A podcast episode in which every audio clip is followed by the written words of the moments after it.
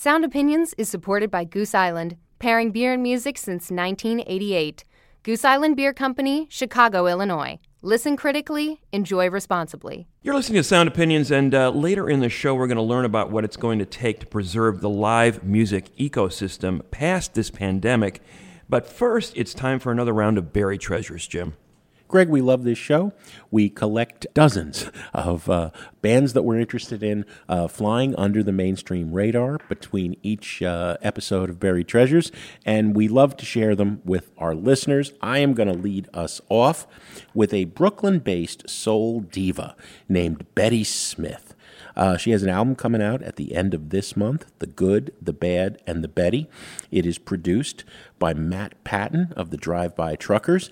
It's got guests uh, such as Luther Dickinson of North Mississippi All Stars and the Truckers Patterson Hood. But the star of this show, make no mistake, is Bette Smith. She grew up in Bed-Stuy, uh, listening to gospel music and loving the earthly soul that was sung on street corners as well. She has got a voice that shows her age, her wisdom, the life she has lived, which is absolutely just a powerhouse instrument. That's a cliche when you're talking about soul uh, divas, but man, you, you listen to this and it will blow you away. I'm a Sinner is one of the songs coming out on this album. We all are, uh, but when Bette sings it, uh, you better believe it's true and that there's redemption right around the corner. This is Bette Smith. I'm a sinner. My first buried treasure. I'm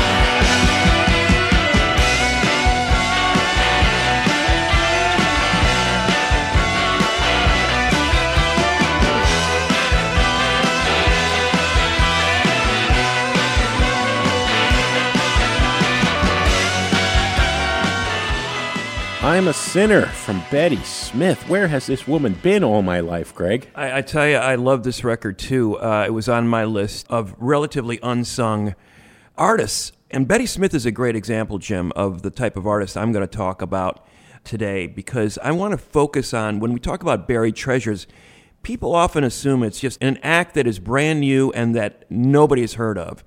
What I'm going to focus on today in my buried treasures picks is acts that have been around for a number of years, in some cases, decades, without uh, any widespread recognition or a lack of knowledge about what they may be doing currently. Like they had some past uh, successes, but now people have sort of forgotten about them. But they're still doing great work. It's like that. That are they still alive? Exactly. and you know, the first group I'm going to uh, focus on is a, is a band out of Norway, Cocktail Slippers. I just love that name, mm. Cocktail Slippers. I want some cocktail slippers, you know? Um, they are five women from Oslo, Norway. Uh, the names of the band members alone uh, deserve recognition. We've got Rocket Queen on guitar. We've got Belladonna on drums. You know, we've got Sugar Cane on bass. I mean, how can you go wrong with band members with names like that? Founded in 2001, uh, they released a series of albums initially, and I remember seeing them at South by Southwest circa 2010. I thought they're, they're pretty cool. Um, but th- in the last six, seven years, they haven't really done much at all. Uh, and I thought they'd sort of dropped off the face of the earth. And lo and behold, this year they have resurfaced with a couple of singles, and I'm going to play one of them. Um, what I love about this group, uh, they're unabashed fans of American rock music, and especially uh, rock music as made by women. Uh, through the decades. I mean, they've got those girl group harmonies, but with a little snarl attached to it. Uh, they've got those uh, punk pop melodies in the mold of a Blondie or a Go Go's. and some of the guitar crunch. You know, I'm thinking of somebody like Joan Jett. So they, they obviously know their history, um, and they're bringing it forward in a way that speaks to today. Uh, here's Cocktail Slippers with a track called Like a Song Stuck in My Head on Sound Opinions.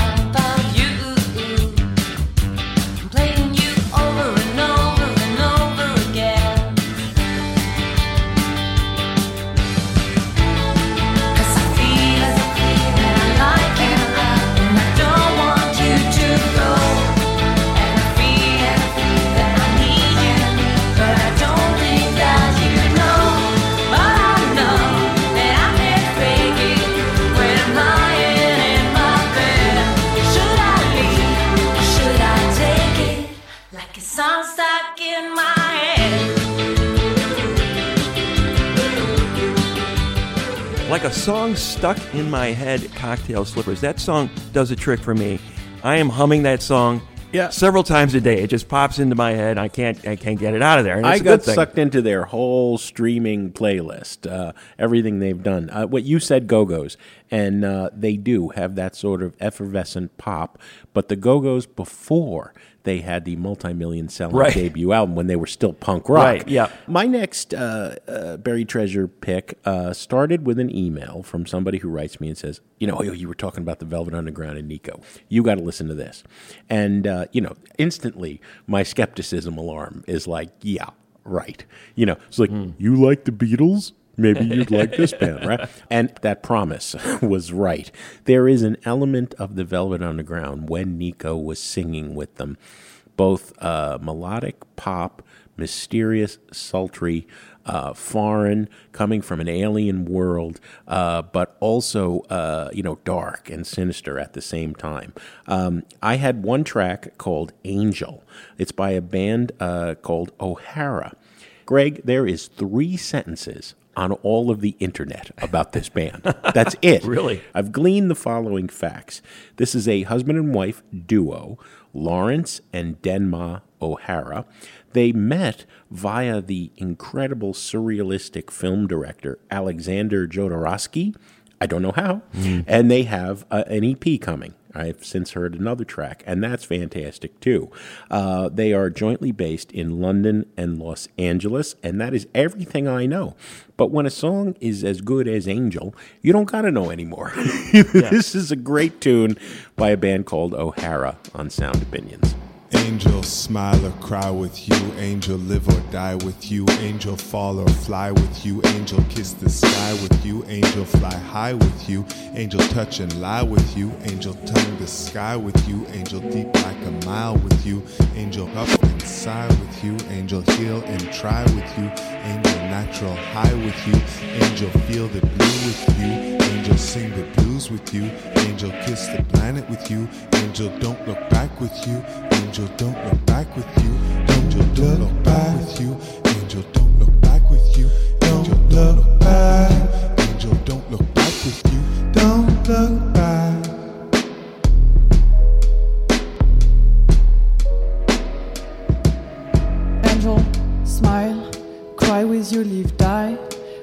fall, fly.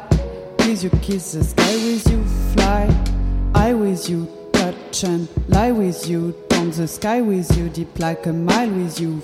And sigh with you, heal and try with you. Natural eye with you, feel the blue with you. Sing the blues with you, kiss the planet with you. Don't look back. Don't look back, don't look back. Angel by O'Hara. I cannot wait for that EP. It's apparently dropping soon. You know, uh, without knowing the backstory that you just told about the Velvet's connection, when I was listening to this track, because he told me, here's something I'm going to highlight, I, want, I wanted to prepare for it. And I wrote down on my notes literally these words: "Female singer like Nico rises from the dead." you know, in the middle, in the middle of the song, you just hear this voice, and you go, "Where have I heard that voice before?" It, it, it was kind of cool just to have that moment in that song. We had Ian MacKaye on the show talking uh, about Fugazi, his great band, in relation to a classic album dissection Yeah. that we were doing. And Ian never mentioned once in the course of a, like an hour plus conversation, very nice man, uh, never met, once mentioned that, oh, by the way, I've got a new album out, boys. You know, I mean, this, this is a typical, you know, rock musician shtick, you know, telling- self promotion is No. not part of his vocabulary. Yeah. So a few weeks after Ian's on the show, lo and behold, a new Ian MacKaye record shows up. Uh, Coriky is the name of the band. It is a collaboration with his longtime partner, drummer Amy Farina, and Fugazi bassist Joe Lally is also on this record. So it's a trio. And I got around to listening to it a few months ago. You know, amid all this Corona stuff, we didn't have ch- a chance to uh, really review the record on the show, but I want to give it some shine right now because this is by no means uh, a man cashing in on his past. I mean, I don't think he knows the meaning of the word cashing in anyway. No. But at the same time, it is very much a, a sense of a man continuing to push the boundaries of what he can do in the bass, drums, guitar, voice format. And once again, making amazing music out of it. The entire album is really good. But as soon as I put it on, the very first track just absolutely floored me. And I'm going to play it now. It's called Clean Kill. And I listened to it a few times and I realized he's talking about drone strikes. Yeah. You know, this whole notion of this kind of heartless way in which we can just wipe people off the face of the earth From half a world away. from half a world away. And there's sort of this clinical aspect to it where you're putting people away and you're describing it as a clean kill because there was very little uh, extra damage created. You got the target and you wiped out a few people, and, and you know the job is done. So it's a disturbing song to listen to, and at the same time really catchy. Coriky with a song called "Clean Kill" on Sound Opinions. Ripped out a cup when the next year showed up. Replacement asked her what's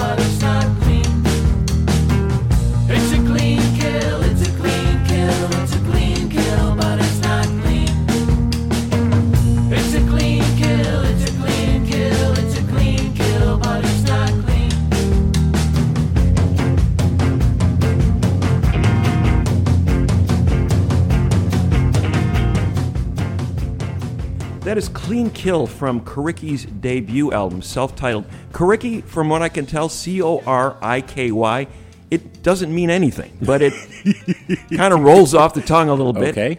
Uh, a new effort from Ian MacKaye and company, Joe Lally on bass and Amy Farina on drums. Well, we share our buried treasures picks with each other, just the song, no information, in advance so that we can weigh in and I can tell you when you got one wrong, which I will later.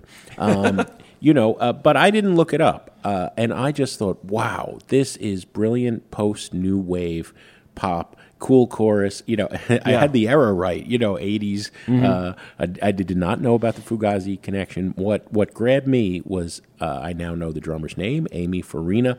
That sort of clicky clack rhythm. I think she's playing on the rims of, of the drums, um, which kind of evokes for me the counting of the digital clock as this drone uh, zeroes in to destroy a small village uh, controlled by a soldier with a joystick Yeah. in an air conditioned office Right. uh, half a world away. It, it's a great song, and uh, eh, Ian MacKaye still got it. he still does. You know, as our listeners know, you and I don't know everything, Greg. We never claim to. And we love hearing from colleagues to find out what they're listening to, buried treasures they're excited about. We are going to turn to one of my favorite critics in America today, Amanda Petrusich of The New Yorker. Hey guys, this is Amanda Petrusich from The New Yorker.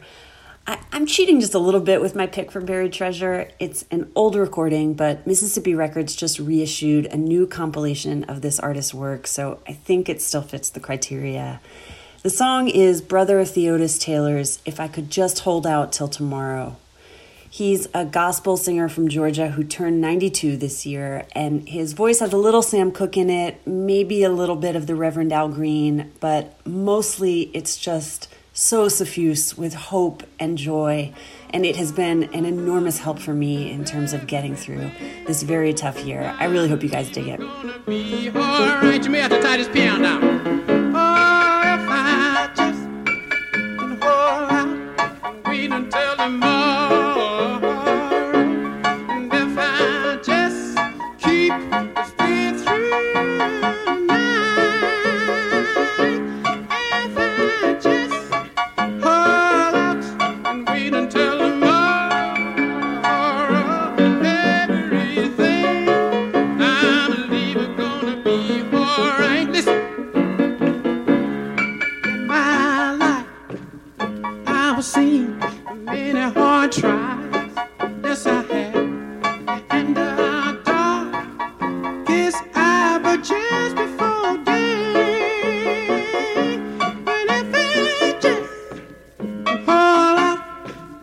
Gonna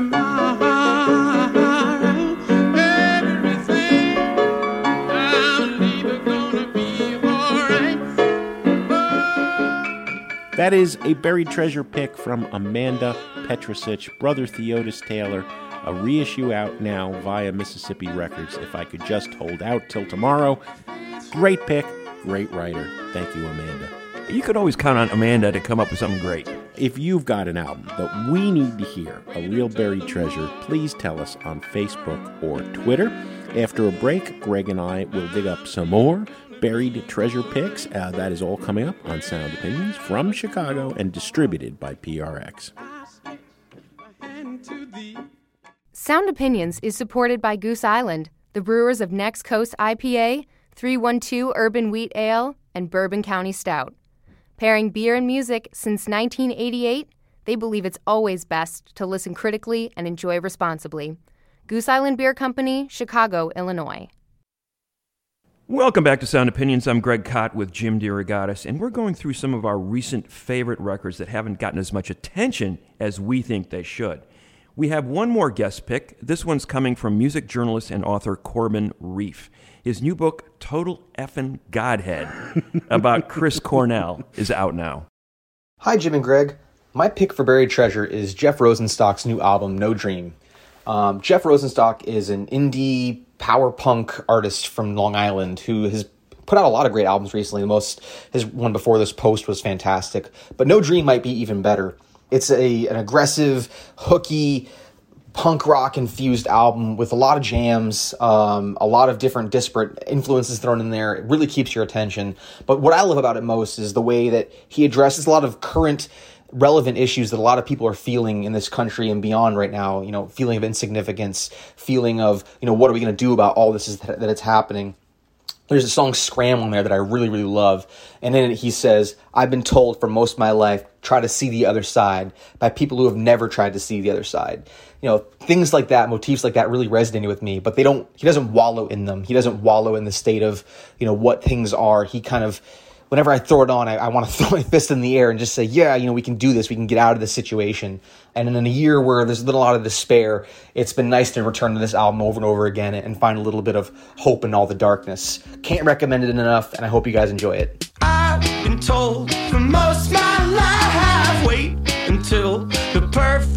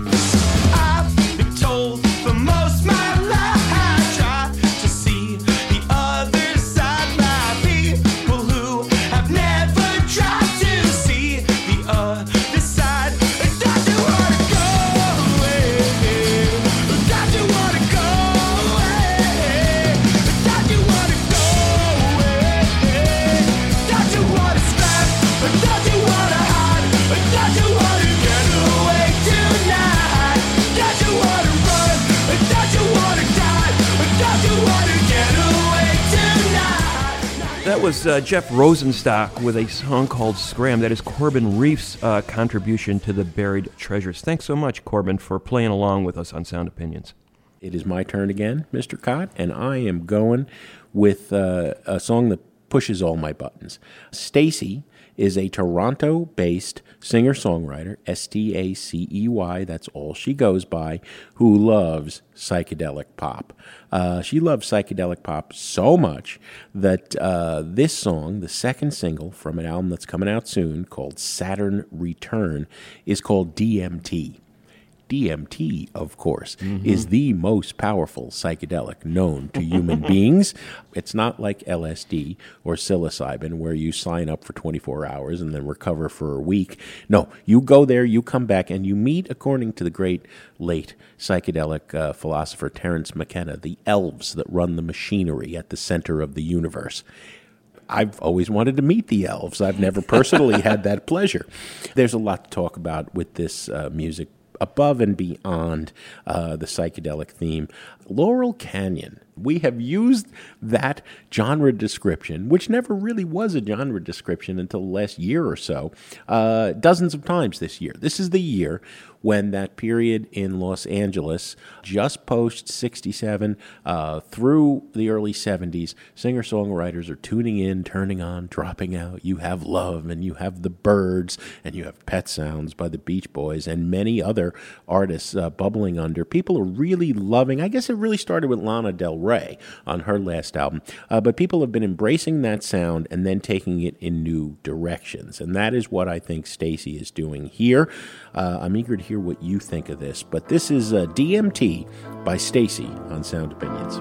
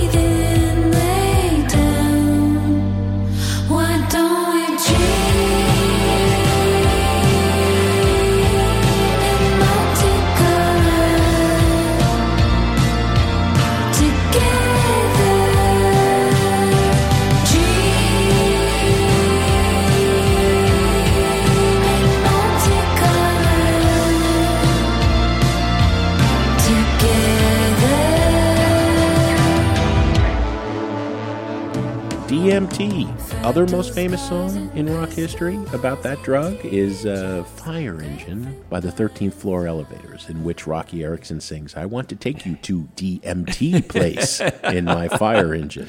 Just a little trivia there. I'm telling you, you gotta. If you name a song after a hallucinogenic, you better you better deliver the goods. And I, I would say she did on this song, so I I, I, I dig it too. All right, and and apparently, and she's got a wonderful video out there. Search it out that she made with a green screen and all sorts of home drawn doodles and and and found footage. uh, you know, because she's in in isolation like everybody else.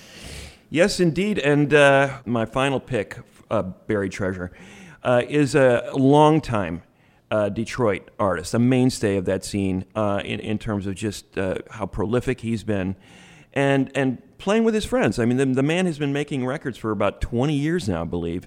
Uh, has had a string of them. About every two or three years, he puts a new one out. Uh, has started a, a project in recent years called Nick Piunti and the Complicated Men. Uh, so it's it, you know it's it's a bunch of guys who have been playing rock music for a long time. They love what they love. They love that jangle. They love those riffs. They love they love hooks. They love harmonies. Uh, you could call it power pop. You know. Uh, I'm hearing a little bit of another Detroit native, uh, Marshall Crenshaw. You know, a little bit of that first Marshall Crenshaw record I hear seeping into this sound. Uh, this is a track from the latest Nick Piunti record. The name of the album is called Downtime, and the track is called Upper Hand on Sound Opinions.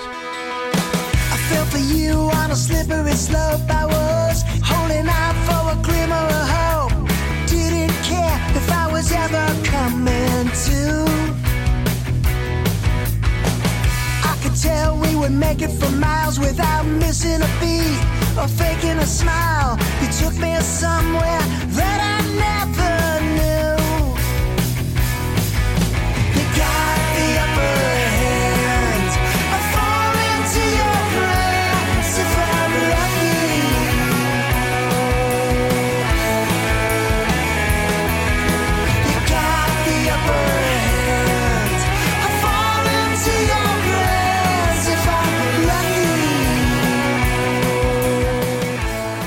if I'm lucky. Nick Piunti and the Complicated Men with a track called Upper Hand on Sound Opinions. Yeah, hey, Greg, this is the one I can't go with you on.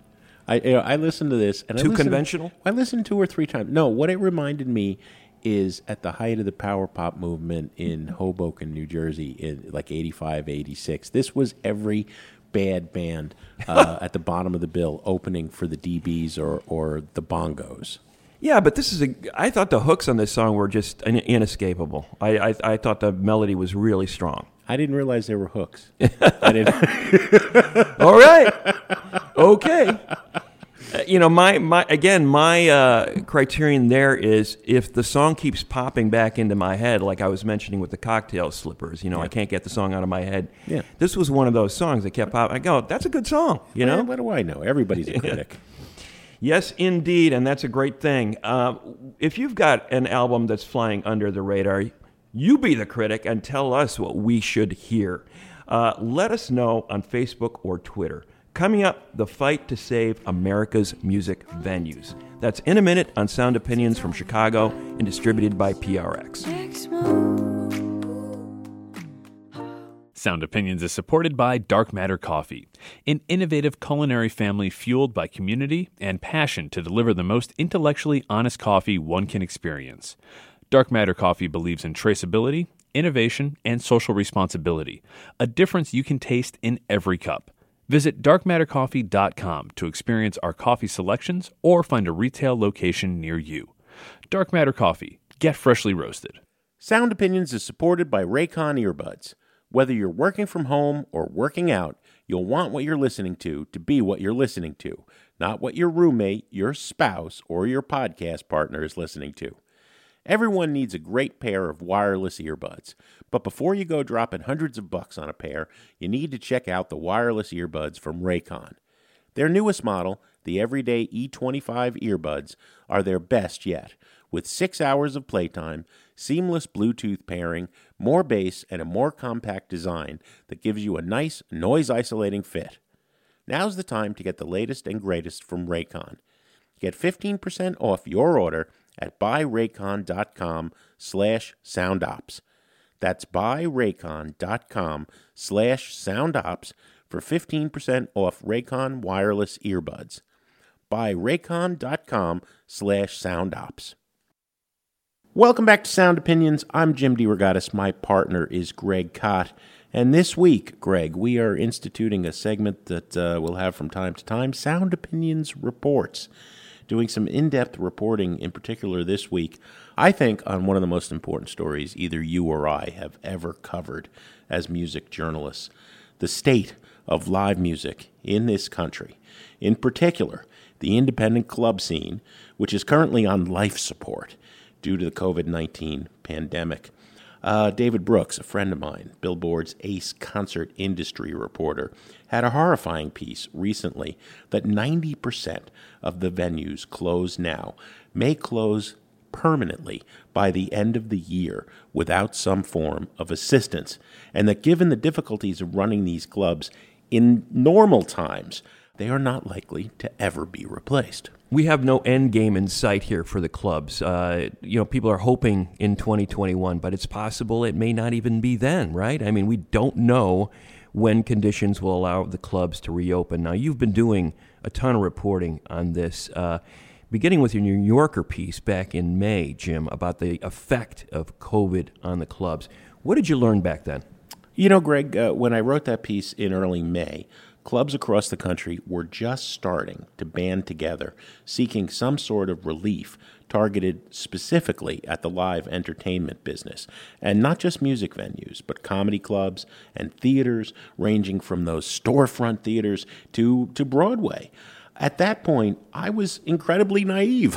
Uh, something that usually doesn't happen to me as a reporter. I actually thought music venues might be able to reopen uh, soon at that point, after first closing in mid March by instituting social distancing, mandatory masks, and, and other safety measures. Um, I was absolutely wrong. Greg, we're recording this in, uh, in early September. I turned to one of the top infectious disease experts in the country, Dr. Emily Landon uh, from the University of Chicago, and asked, uh, you know, this question. When? when do you think we're going to be able to enjoy live music together again? Unfortunately, I think the best place to gather to listen to music in the coming days is going to be outside as we sort of start with the vaccine and get things underway. But by the time the vaccine's really getting out to people, which I think at the earliest is going to be January ish, that's not going to be a great time to be outside because if these vaccines are only maybe 50, 60% effective, then you really are going to still need masks and distance to make up the difference between the vaccine and you know, sort of complete immunity. I think next summer we're going to see a lot of outdoor bands and activities and concerts. Okay, so you, you know, as a classical fan, you're thinking you can go to Millennium Park next summer and see the Grant Park Orchestra. We can go to Union Park and maybe see Pitchfork. They'll look different, but that's maybe in our future. I think that's exactly right. I think, you know, it may not be quite the same. I think picnics where you can keep distance might be acceptable, but especially if you're going to be crowded around, then masks are, are necessary. So outside, I kind of think of it as masks or distance, but inside, you really need masks and distance, especially while we're sorting out what the effects of ventilation are. And like, I know everything about the ventilation in my hospital, but the majority of buildings are created to recirculate air so that we can be more efficient with our heating and cooling. And that is not awesome for spreading viruses. I think it's going to be real tough. I think we're going to need that that sort of masking and distance on the inside, and that's going to be tough for concerts. You know, it's interesting what the doctor is saying about the conditions under which we would have to see live music uh, in the post COVID or near post COVID era, uh, as we're dealing with vaccines and masking and social distancing still. Uh, you know, that just doesn't make sense for a lot of clubs and theaters. If you're going to see a rock show, uh, maintaining social distancing, the whole thing is about being excited about the music and massing together and, and, and viewing it as a community. And to sort of keep that spacing uh, seems very antithetical to the whole idea of having that common experience in a club with a great band or a great artist. Now, there's also a, an economic uh, side to this as well, right, Jim? You know, absolutely, Greg. Uh, Audrey Fix Schaefer, who works uh, publicity for some of the best venues in America, the 930 Club in Washington, D.C., and uh, Merriweather Post Pavilion in, uh, in Maryland, um, you know, she is saying that the only thing worse than being closed as a music venue, whether it's 150 or several thousand capacity, is only being able to open at 25%. The economics aren't there. The only thing worse than being completely shuttered is opening up at 25%. Mm. And that's because it costs so much money to open up and to staff. And you are not going to get a sliding scale on your rent at 25%. And you don't get the bands to play at 25%. And you can't, you know, nobody would want to ask a patron to pay four times as much. And really, the, the economics of it so much are to, to get as many people into a room as the fire marshal allows, and hopefully they go to the bar a lot. Yeah, and right. um, so you can't have people drink four times as much either. So the, the, the economics of it are bad. You know, at this point in early September, Greg, uh, all the club owners I've spoken to, coast to coast, say they have no idea when they'll be able to reopen at anything resembling uh, the way they used to present music. And that is that is absolutely heartbreaking. And you can hear that in Katie Tuten's voice. She is one of the co-owners of the Hideout, a small club in Chicago, 150 capacity. It's just uh, she's hurting uh, for the music community, for her her own business, for the staff, for the musicians. I believe that we probably won't be open until the summer of 2021, but that's simply a guesstimate. Um, uncertainty really is our enemy here. We are unclear as to when we will be able to open. So here we are. And how And I- many people is that at the Hideout that have been without work since uh, since March? 34. Wow. 34 people, many of which are uh, musicians as well. So it's a double whammy for them. Many of the employees at the Hideout also work at other music venues. We share sound engineers and such. So this is really hurting our staff immensely. We have kept uh, two people, our manager and our talent buyer, our programmer, but our other staff is now collecting unemployment, which is, you know, $400 a month in some cases. I think it's clear that uh, we're in the world of uh, doubt and anxiety when it comes to the future of the clubs. They're all feeling it right now. We're on the precipice of a nuclear winter, you know, for the live For the music arts, scene yeah. you know, right now uh, in in the world and in America specifically.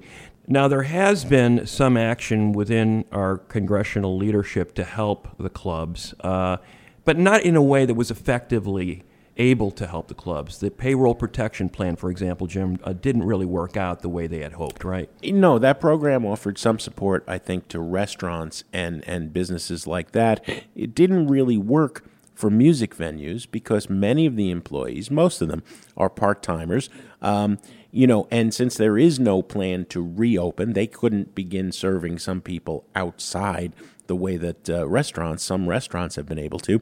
Uh, many club owners were reluctant to take payroll protection program money because uh, they wouldn't be able to repay it. You know, you are only waived from repaying it if you show that you can hire back the people who lost their jobs because of the pandemic. Here's Audrey Fix Schaefer again. Well, first of all, when you're completely shuttered and you can't hire your employees back no matter how much you would love to, that means that that program is not a grant, it's a debt burden, and which is the last thing that independent venues want right now is more debt because they don't know how to see through the other end to be able to pay it off. But when the pandemic hit, um, there was a handful of us independent venues that realized pretty quickly that there is absolutely no way to survive as a business when you have zero revenue, enormous overhead, and no federal support. And so we did what we've never done before, and, and that's come together. And within the first week, we had 350 venues, and uh, now we're actually up to about 2,800, and we're in every single Wow. yeah, about in every single state and Washington D.C. And uh, it's because we share one thing, and that is that we have no way to survive without this federal help. One of the things you have to understand about music venues, Greg, uh, certainly you and I do, I don't know if many of our listeners do, is that this is a ultra competitive business filled with what might generously be described as dedicated individualists, um, people who have their own passion and don't see uh, anybody else in the world, really, besides the musicians that play their stages and, and the people who go to their clubs. On the surface, uh, you know, it makes sense. A punk club in Madison, Wisconsin, and a hip hop performance space in the Bronx would not seem to have much in common with a honky tonk in Dallas. But from a purely economic business reporter level, the business model is exactly the same thin margins, great challenges, and it has to be a labor of love to exist at all. Now, the problems that have been posed by the pandemic make it even harder than ever, and those problems are the same no matter what kind of venue you're talking about. Chicago, in particular, you and I have both done decades of reporting on this, was ahead of the curve in the venue owners here putting aside differences and banding together to begin to face business challenges posed by gentrification and onerous city laws. The fact that they were able to do that gave a model to a national organization. So the Chicago Independent Venue League, hey, this is a good idea, led to NIVA, the National Independent Venues Association, which at this point represents virtually every significant independent music venue from coast to coast.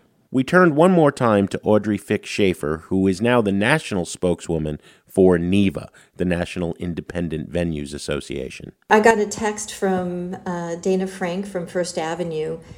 The famous club in, in Minneapolis, Prince uh, made Purple Rain. yeah. I had met her very quickly at a, a dinner, but then I get this text from her saying, "Hey, um, you live in Washington. You must know some some lobbyists. If we don't go ask for federal help, we'll all fold." I looked at that text and I thought that's hysterical. That's like sending someone in LA a text, "Hey, I've got this script. You know a movie star and a director, don't you?" I thought, "Oh, she's so cute." But as it turns out, I'm in DC and I do know a lobbyist or five. But she was able to get support for it because those they don't come cheap. And uh, she was able to, to round up a couple of people, and within a week or so, uh, an association was formed.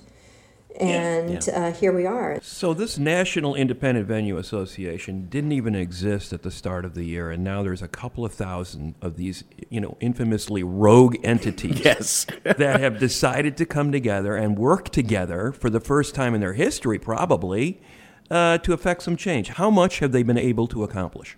Greg, I think that the venue owners have been heard on Capitol Hill. They have raised their voices loud enough to get some attention when there are so many things vying for attention right now. Senator Amy Klobuchar, Democrat of Minnesota, got together with Senator John Cornyn, Republican of Texas, to write what's being called the Save Our Stages Act. It would provide $10 billion in aid. Uh, key parts of the legislation would enable the Small Business Administration to make grants for the lesser of these two amounts, either 45% of the operating costs from calendar year 2019 for small venues or 12 million for larger venues um, specifically targeted in both cases to indies. We're not talking about the companies the mega global corporations that put shows on in the giant arenas. We're talking about either small 150 capacity clubs or uh, theaters that have a a capacity of several thousand here's senator amy klobuchar again You've got these places like Moorhead, Minnesota, uh, that have Yeah. this beautiful amphitheater. Literally, people were crying yesterday when I was there because this is so a big part of their community. Or of the Fargo Theater. Obviously, this is relevant to theaters as well. And I Yes. think it gives people hope to think we can at least keep our act together through the pandemic. We know there's going to be another side so that we won't lose these venues and these places where new stars come up. Otherwise, Yeah. not everyone is going to do a viral video. A lot Right. of people get their start because they get fans and people come with them, and it's a sense of community. And we don't want to lose that. It's a huge business in America, too. Well, there's usually a ton of legislation in front of any given senator or congressperson uh, at any given moment, Jim. Um, you know, what are the chances of a bill like this actually getting passed? And where are the constituents, the music fans, and uh, what's their role in this bid? Well, I'll tell you, I was as skeptical as as you just uh, sounded. Um, you know, especially because we're at a time where Congress has been mired for weeks and weeks and weeks, unable to pass a second national relief act, giving uh, you know extending unemployment, helping uh, working people across this country. Um, smartly, I think uh, the senators who wrote the legislation, Klobuchar and Cornyn, uh, are looking at this as an economic uh, engine, right? Live music is a $9 billion uh, annual uh, revenue generator for this economy. I'm not even talking about comedy or theater.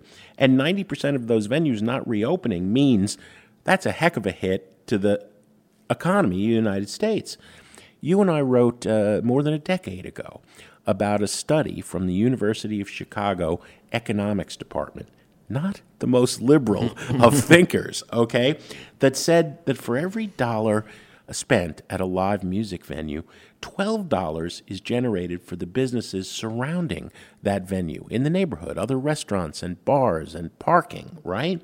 So, you know, the, the senators are optimistic that if they look at this as business, um, you know, this is this is an economic fact that we need to help these businesses, and that is giving them uh, reasons for optimism that there will be bipartisan support, um, not just because we all love music, but because it makes business sense.